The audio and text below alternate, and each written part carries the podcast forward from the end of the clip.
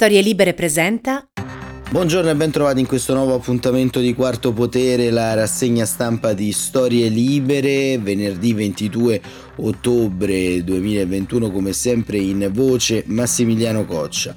A volte ritornano, ma forse non se ne sono mai andati, potrebbe essere il titolo di questo nostro appuntamento, l'ultimo della rassegna di questa settimana, e questi a volte ritornano sono vari, sono vasti, ma soprattutto a volte ritorna e lui, Silvio Berlusconi, l'eterno candidato alla presidenza di qualcosa. Ieri ha avuto in qualche modo una sorta di B-Day, come ha titolato il Fatto Quotidiano, il B-Day perché nella giornata di ieri Silvio Berlusconi ha incassato l'assoluzione al processo Ruby Ter, è volato a Bruxelles per un incontro con Angela Merkel e poi ha cominciato, a tessere la tela delle alleanze per andare al Colle, per andare al Quirinale, per diventare nuovo presidente della Repubblica. Ovviamente questa è una prospettiva molto lontana, molto distante, sono tantissimi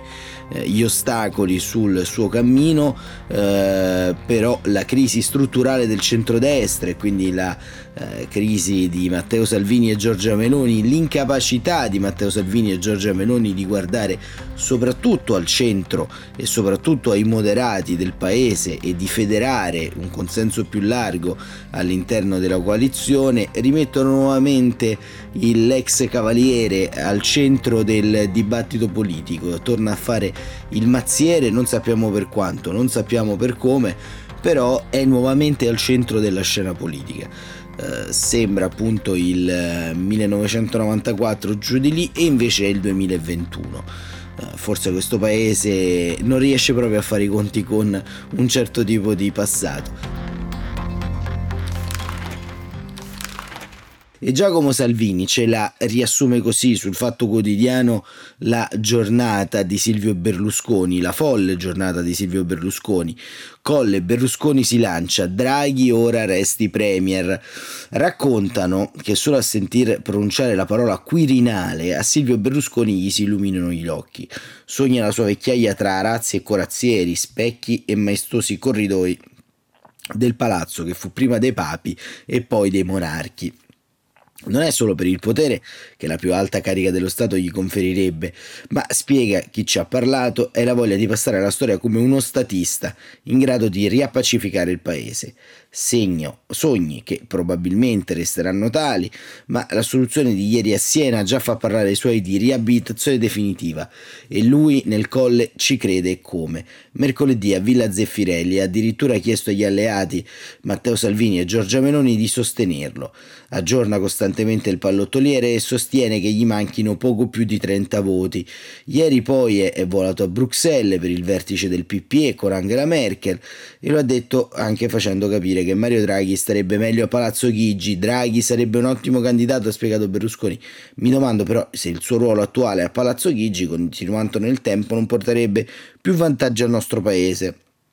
E a chi gli ha chiesto se lui punta al Colle ha risposto in terza persona: Berlusconi lo vedo in forma, dopo un po' di acciacchi dovuti al Covid, e non ha idee al riguardo. Un sogno cavalcato anche da Salvini: se Berlusconi si candida lo sosteniamo. Per farlo però l'ex cavaliere deve tornare al centro della scena, e così, dopo aver fatto fare la pace ai suoi allievi Salvini e Meloni, io sono il professore, ieri è andato in trasferta europea, ha pranzato con Angela Merkel, le ha portato un regalo e con lei si è fatto scattare una photo opportunity. La culona è solo un lontano ricordo, scrive Giacomo Salvini. Il pranzo con la quasi ex cancelliera tedesca serve a Berlusconi per riaccreditarsi anche all'estero. Cara Angela, cara Europa, ci mancherai. Anche tu, Silvio, hai governato molti anni. Poi hanno parlato del lavoro, del marito di Angela Merkel all'Università di Torino, e Berlusconi ha colto l'occasione per invitarla a Roma. Verrai spesso in Italia, chiamami e ci vediamo. E nei suoi sogni l'invito sarà al Quirinale. Nel frattempo a Roma il leader deve risolvere la frattura interna al partito, scrive Salvini, dopo lo scontro di mercoledì sulla nomina del capogruppo alla Camera e lo sfogo di Mariastella Gelmini. Non mi sento più berlusconiana e noi ministri siamo corpi estranei. La spaccatura tra Berlusconi e il suo cerchio magico, Tajani e Ronzulli, ministri Gelmini, Carfagna e Brunetta, diventa sempre più profonda. Da Bruxelles ieri il capo ha sparato sulla Gelmini. Le sue parole sono contrarie alla realtà. Poi ha attaccato i tre ministri che avevano firmato il documento per chiedere il voto sul capogruppo. Non so cosa gli è preso a questi qua, ha continuato. Sono sereno, non succederà niente. I ministri vogliono andarsene né farsi cacciare come Gianfranco Fini, ma intanto si organizzano con una corrente per provare a saldare il duo Tajani-Ronzulli. Mercoledì al ministero di Brunetta si sono incontrati con una decina di parlamentari ribelli, tra cui Porchietto, Russo, Baroni e Cascello. Hanno deciso che si coordineranno con amministratori e parlamentari dell'ala moderata, 30 per la Camera e 20 per il Senato, per fare la guerra ai filosalviniani che, per dirla con Carfagna, dicono a Berlusconi parte della realtà. Far finta che tutto funzioni non fa bene al partito, ha aggiunto la ministra del Sud, considerata la nuova leader. Brunetta conferma: Gelmini ha denunciato un malcontento diffuso. Prima del Quirinale i tre faranno una battaglia interna, poi chissà. Che il centrodestra non sia compatto come poteva sembrare a Villa Zeffirelli lo si è già capito ieri nell'assemblea di Salvini con i parlamentari, scrive Salvini, dopo aver spiegato che ci sarà più unità con Forza Italia. E leghista ha attaccato ad alzo zero Meloni. C'è modo e modo di fare opposizione, ha detto in audio pubblicato sul Foglio. Si può concordare una quota comprensibile di rottura di coglioni, che però vada a minare PD e Movimento 5 Stelle, non sia fatta scientemente per mettere in difficoltà la Lega e il centrodestra come è accaduto. Meloni non ha commentato. Salvini ha detto che non sarà un audio a farci litigare, ci messaggiamo ogni giorno. Poi il leghista in un'assemblea ha attaccato Giorgetti, assente perché negli Stati Uniti, fare un'intervista in cui dice che perdiamo le elezioni non va bene. Sul Green Pass ha dato libertà di voto, mentre sul Quirinale ha spiegato che Draghi vuole andarci e che si voterà nel 2023. E questo, come sentite, è un po' il quadro della giornata, della folle giornata ieri di Silvio Berlusconi. Però così come noi, appunto, che siamo attenti alle cronache politiche, è un quadro che ci riporta davvero nell'Italia di qualche anno fa, insomma, con lo scontro all'interno di Forza Italia con Angelino Alfano, con le tante correnti che nascono e poi non vanno da nessuna parte. La verità è che Forza Italia è Silvio Berlusconi e Silvio Berlusconi in qualche modo vuole ancora esserci, non sembra essere stanco di battagliare, ma soprattutto non sembra essere stanco di voler in qualche modo continuare a dare una linea al centrodestra, anche perché appunto, come dicevamo, sia appunto Matteo Salvini che Giorgia Meloni hanno dimostrato poi di non saper gestire al meglio tutto questo. E appunto, soprattutto è significativo anche l'incontro avuto con Angela Merkel. È significativo perché da un punto di vista pratico pone tutti quanti sullo stesso piano, ovvero rimette al centro Forza Italia degli equilibri del Partito Popolare Europeo. Ma sulla stampa c'è appunto Francesco Olivo che ci porta anche all'interno del dibattito che si è avviato ieri tra Matteo Salvini e Giorgia Meloni, perché appunto questo audio di cui Giacomo Salvini sul Foglio sul Fatto in qualche modo accennava è un po' al centro anche sicuramente di un problema. Perché una botta di sincerità improvvisa e involontaria, la chiama Francesco Olivo. Fratelli d'Italia vuole scientemente mettere in difficoltà la Lega. Un audio sfuggito alla riservatezza di una riunione tra Salvini e i suoi apre uno squarcio di verità nei rapporti del centrodestra. Dopo le foto dei leader in posa effettuosa sul prato di Villa Zeffirelli, la coalizione deve fare i conti con i tanti ostacoli sulla via dell'unità. E altra commissione del leader del Carroccio, l'intervista alla stampa rilasciata a Giancarlo Giorgetti, nella quale si criticavano i candidati della coalizione, ha fatto male. E sulla partita del Quirinale Salvini vede un favorito, Mario Draghi. Salvini ieri pomeriggio ha ammesso che nel centrodestra c'è un problema serio.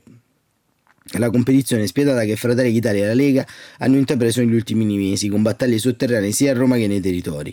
Quello che è comune ascoltare nelle conversazioni informali, ma che viene prontamente smentito dalle dichiarazioni ufficiali, è emerso con un audio diffuso dal Foglio.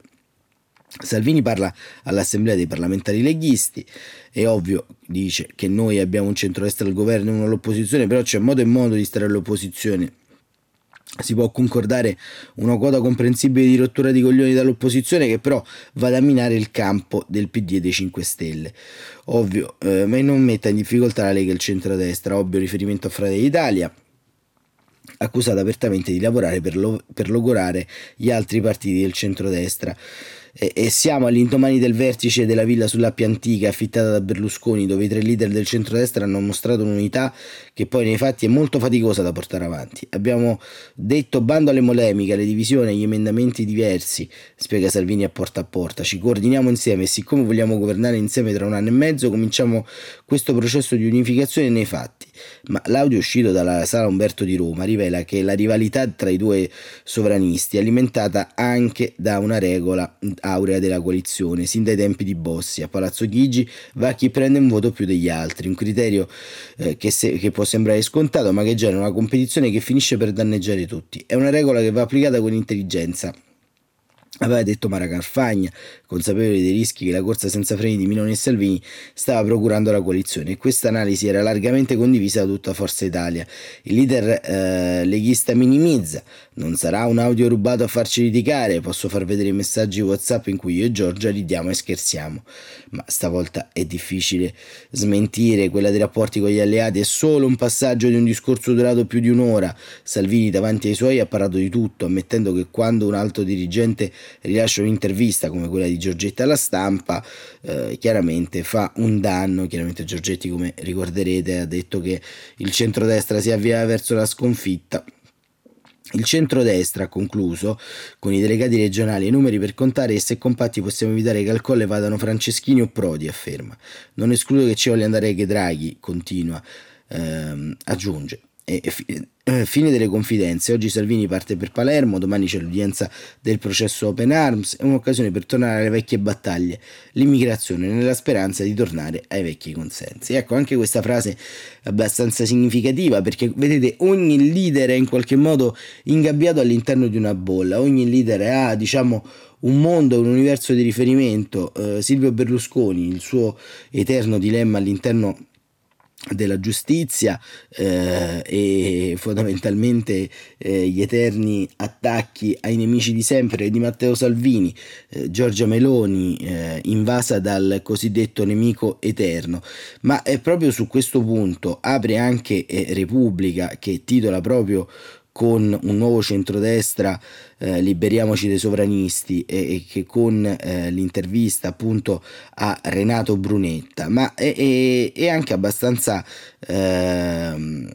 diciamo significativo che il giornale diretto da Maurizio Molinari dedichi addirittura un'apertura al centrodestra, e tutto questo non possiamo non indicarlo in ottica Quirinale, perché è chiaro che adesso diciamo con l'immobilismo del Movimento 5 Stelle e i problemi che vedremo tra poco con la formazione di un direttorio che comunque ha lasciato scontenti in tanti, e dall'altra parte Lega e un diciamo mondo della destra meloniana sempre più spacchettato e spaccato, è chiaro che i moderati, quindi Forza Italia, Italia Viva, tutte le componenti intermedie all'interno della Camera avranno un peso fondamentale per eleggere il nuovo capo dello Stato.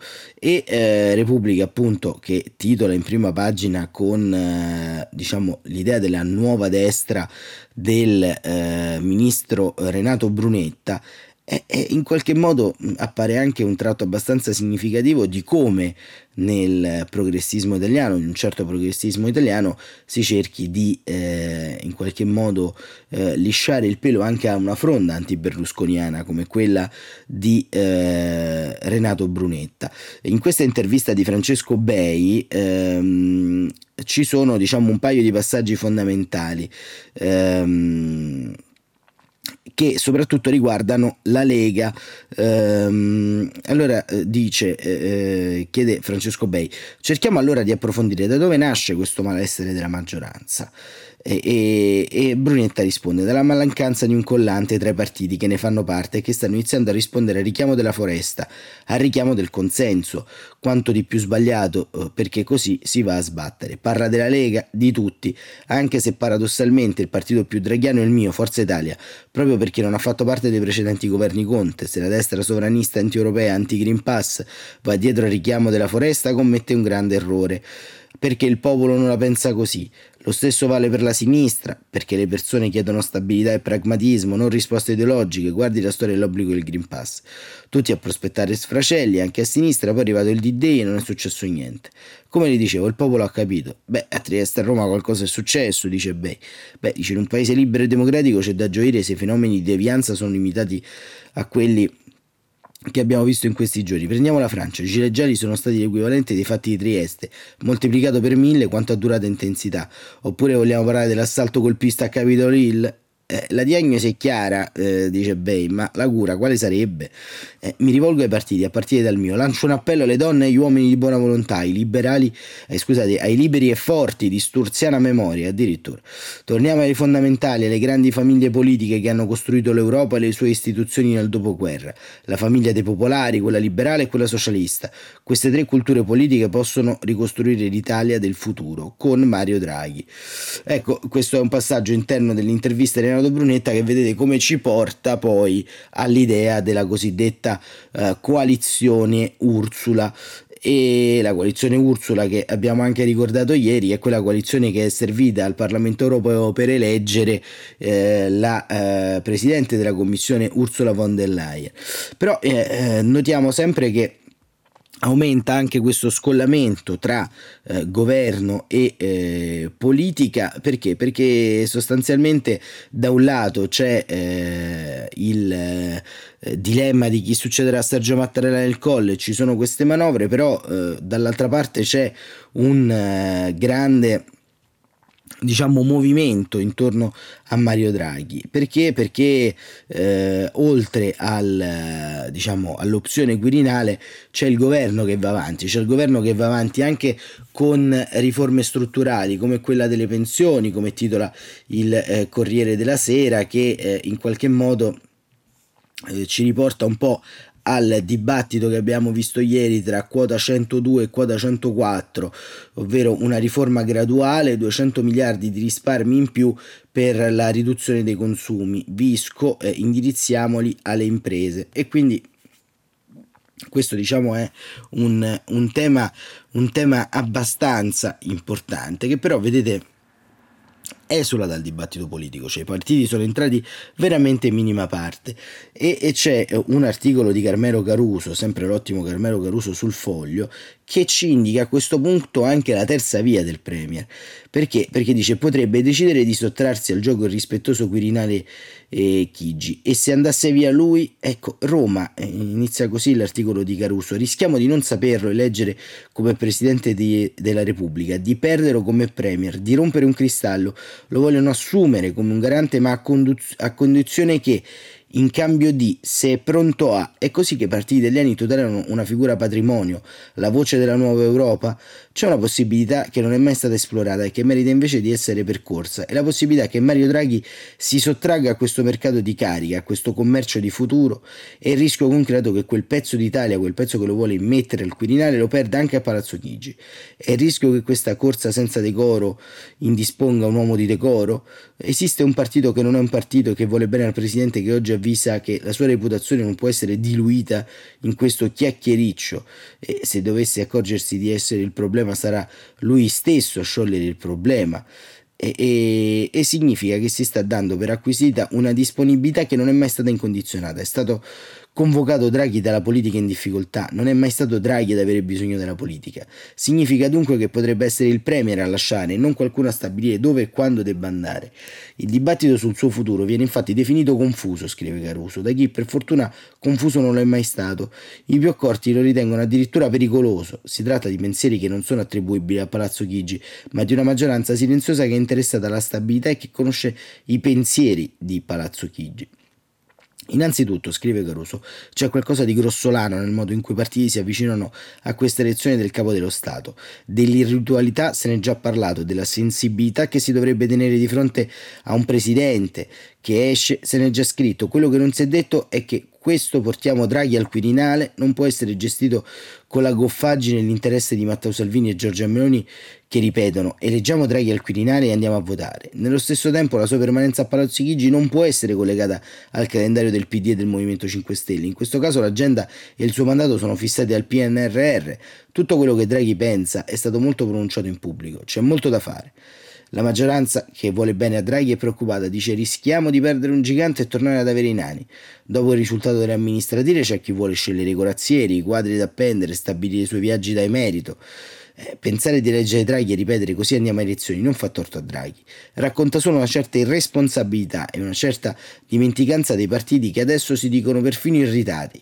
Lamentano, come nel caso del documento programmatico di bilancio, di aver ricevuto il testo in ritardo e solo a ridosso del CDM. Fanno finta, scrive Caruso, di non ricordare che sono stati loro a tenere aperta la trattativa. Chi ha visto il documento sa bene che si sta parlando di una tabella. Sarebbe quindi questo il documento segretissimo che non sarebbe stato inoltrato ai ministri con anticipo?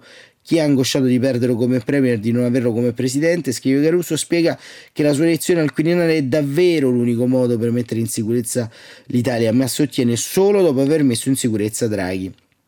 Se davvero si vuole scegliere come il successore di Mattarella, serve un'elezione condivisa, una democratica incoronazione del Parlamento, e servirebbe la figura del regista, ruolo che nella scorsa elezione è stato svolto da Matteo Renzi, ma che al momento nessuno sembra avere la capacità di ricoprire. Serve ancora un sostituto di Draghi, un uomo o una donna di competenza e rigore assoluti. Sono i grandi italiani come funzione, gli italiani che corrispondono, dice ancora la maggioranza che vuole salvaguardare questo tempo, ai Sabino Cassese. Se si vuole lasciare governare Draghi non si può mettere in discussione l'arco delle forze che lo sostengono. In un governo che diventa di una parte verrebbe a mancare lo spirito del governo sopra le parti. C'è in pratica una specie di mercimonio del brand Draghi che viene fatto dai partiti, cercano di vendere il capo di successo chiamato a riparare il loro insuccesso, e questo articolo di Carmelo Caruso la dice abbastanza lunga su questo. E poi appunto c'è anche il tema di quello che il governo in qualche modo sta cercando di fare. Perché da un punto di vista pratico abbiamo visto come le nuove giunte di centrosinistra si stanno insediando, di come un pezzo di politica sta cercando di andare avanti, ma quello che manca è forse proprio una riforma della politica, della politica strutturale, e a dare un po' un colpo di mano in avanti cerca di farlo Tommaso Nannicini, senatore del Partito Democratico, che proprio intorno a questi temi di natura più concettuale, di natura più politica, cerca di dare una lettura, cercando di superare anche la cosiddetta agenda Draghi. E sul Foglio trovate un pezzo molto strutturato su quello che in qualche modo dovrebbe fare e al momento non fa, non solo il centrosinistra, ma quello che non fa in generale la politica. E quindi in tempo anche fuori dalle elezioni pubblica il suo manifesto politico Tommaso Nannicini, dal titolo Rivoluzione riformista. Leggiamo solo alcune righe: governo, crescita, merito sono tutti strumenti e non obiettivi, perché non basta l'agenda Draghi né vincere le amministrative o costruire una coalizione larga per ridare un futuro al paese. Ecco, si inizia anche un po' a parlare di tutto questo, ma che non è solamente Matteo Salvini a tornare, perché un'altra figura distante non è solo Berlusconi a tornare, ma è anche un'altra figura distante dall'immaginario collettivo italiano, che avevamo dato un po' come dimenticabile o dimenticata e messa in cantina, ovvero Donald Trump, perché Trump ha lanciato il suo social. Donald Trump ha lanciato il suo nuovo social media, scrive il Corriere della Sera, disponibile già da novembre per alcuni invitati. Si chiama Verità, Verità è che ha come obiettivo quella di combattere la tirannia di Facebook e Twitter, che lo hanno cacciato dalle loro piattaforme dopo l'attacco al congresso del 6 gennaio. Viviamo in un mondo dove i talebani hanno un'enorme presenza su Twitter, mentre il vostro presidente preferito viene silenziato. Questo è inaccettabile, ha attunato Trump in una nota della Trump Media Technology Group. Così l'ex presidente scommette di poter tornare alla ribalta anche in vista delle prossime elezioni presidenziali. E Repubblica anche approfondisce con Massimo Basile questo argomento, il ritorno di Trump con un social tutto suo, silenziato da Twitter, bannato da Facebook e Instagram, ma non sconfitto né tantomeno dissolto.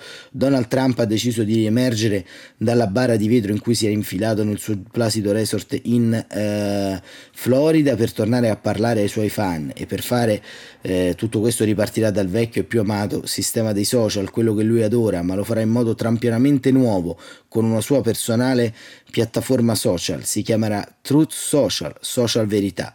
I tweet si chiameranno Truth, non vedo l'ora, ha commentato, di condividere i miei pensieri con la gente e mettere fine alla tirannia degli big tech. Trump Media Technology Group e Digital World Acquisition Group si sono messe insieme per lanciare un'app che, annuncia il Tycoon, sarà una rivale delle piattaforme liberal. Una prima versione dovrebbe essere disponibile a novembre. Abbiamo un mondo, ha commentato Trump, in cui i talebani hanno grande spazio su Twitter, mentre il vostro presidente preferito è stato silenziato.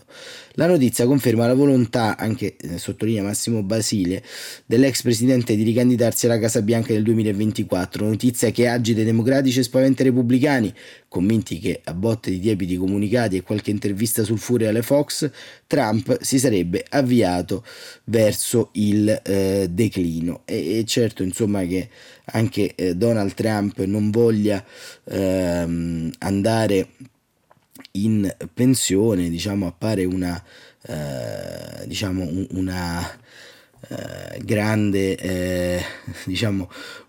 verità di questi tempi, in cui si fa veramente fatica a trovare un motivo per lasciare il proprio aspetto di un tempo. E sia Trump che Berlusconi ci raccontano di quanto si rimanga poi affezionati non solo al potere, ma anche alle ritualità, ai riti. Ma c'è un articolo molto interessante di Daniele Raineri che racconta anche un aspetto più complesso di quello che sta avvenendo all'interno dell'amministrazione Biden. Perché c'è questo pezzo dal titolo CIA tenebrosa, l'amministrazione Biden pensiona il dirigente della CIA che non faceva dormire l'Iran. L'amministrazione Biden, scrive Raineri, ha mandato in pensione Michael D'Andrea, un dirigente della CIA che nel 2017 era stato nominato da Trump con il mandato di essere aggressivo, a capo di una nuova divisione dell'intelligence che si occupava dell'Iran. All'epoca lo status di D'Andrea tra gli addetti ai lavori era leggendario, era stato il fondatore e il leader del programma droni della CIA post 11 settembre e che nel corso di circa 150 operazioni uccise una lunga lista di capi di Al-Qaeda nelle zone montagnose del Pakistan. Era stato a capo dell'unità che aveva individuato il nascondiglio di Osama Bin Laden, era circondato da una fama di lavoratore maniacale che passava le notti su una brandina in ufficio e allo stesso tempo si era convertito all'Islam per sposare la moglie musulmana. Personaggio leggendario, effettivamente. Alla CIA aveva un paio di nomignoli, il principe delle tenebre oppure Ayatollah Mike, roba da serie Netflix, fino a quando l'allora presidente Obama decise che la campagna clandestina era troppo attiva e uccideva troppi civili e ne ordinò la chiusura. La fine definitiva del programma diretto da D'Andrea arrivò nel 2015, quando un drone americano colpì un nascondiglio di Al-Qaeda e uccise un ostaggio americano e un ostaggio italiano, Giovanni Loporto. Nel 2017 i giornali americani avevano segnalato che la nomina di D'Andrea era da considerarsi il segnale da parte di Trump e dell'allora direttore della CIA Mike Pompeo che l'America intendeva adottare una linea molto più dura con l'Iran e che la nuova divisione si sarebbe occupata anche di operazioni clandestine.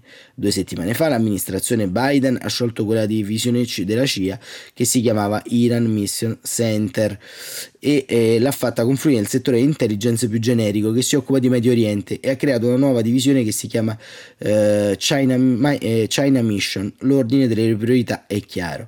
Il segnale a ritroso è forte, il pensionamento di D'Andrea contro il suo volere, come è stato spiegato da alcuni colleghi 2 giorni fa al giornalista americano Zach Dorf, e lo scioglimento della sua unità questa volta indicano che l'amministrazione americana vuole mandare un messaggio di distensione all'Iran, proprio adesso che si attraversa una fase molto ambigua e pericolosa.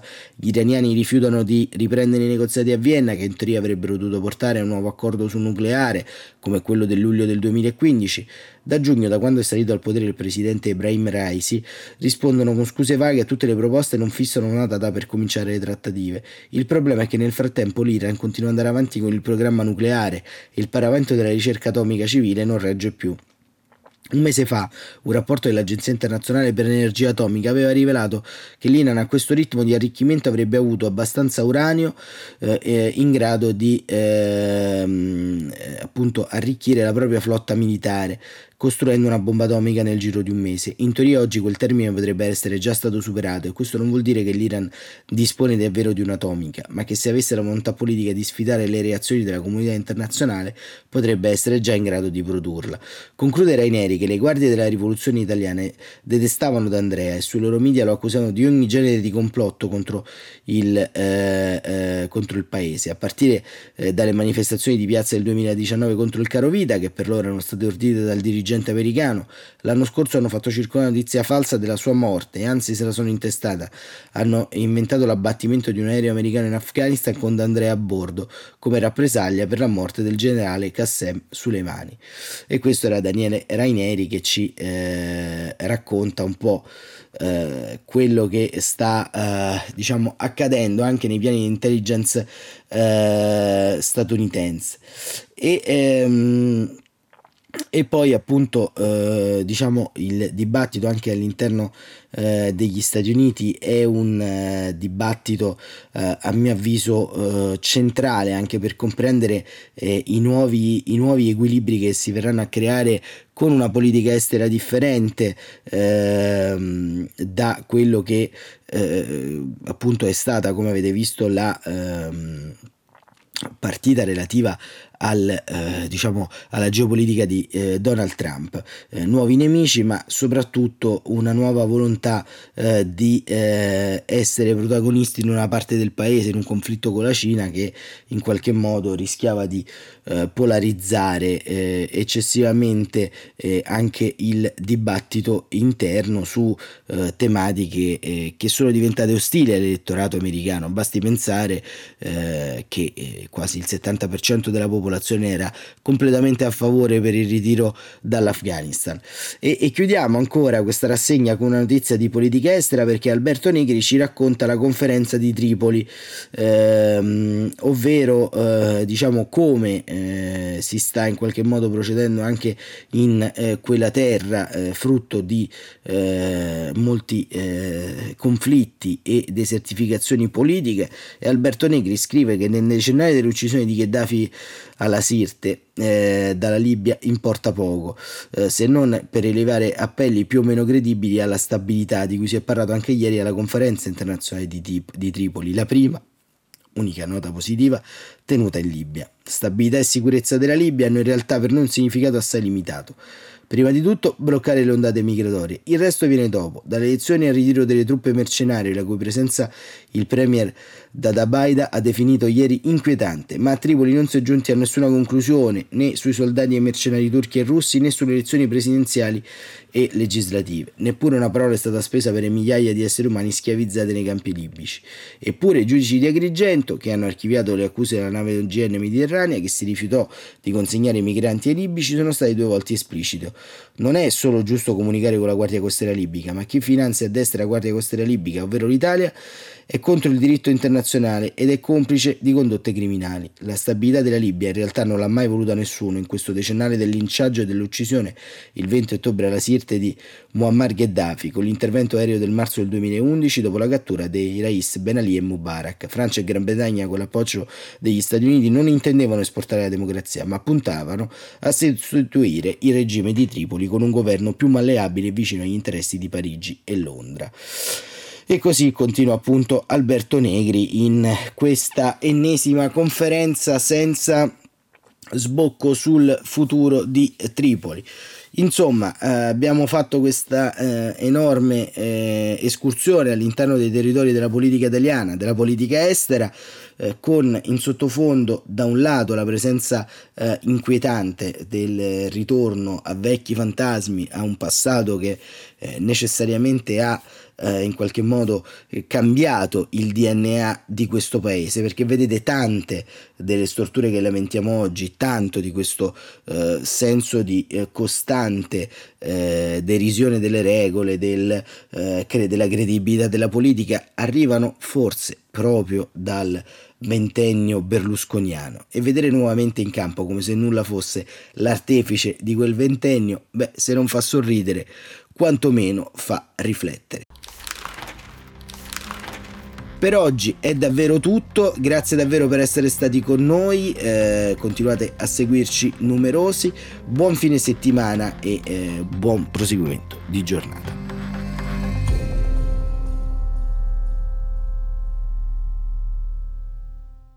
Una produzione storielibere.fm di Gianandrea Cerone e Rossana De Michele. Coordinamento editoriale Guido Guenci.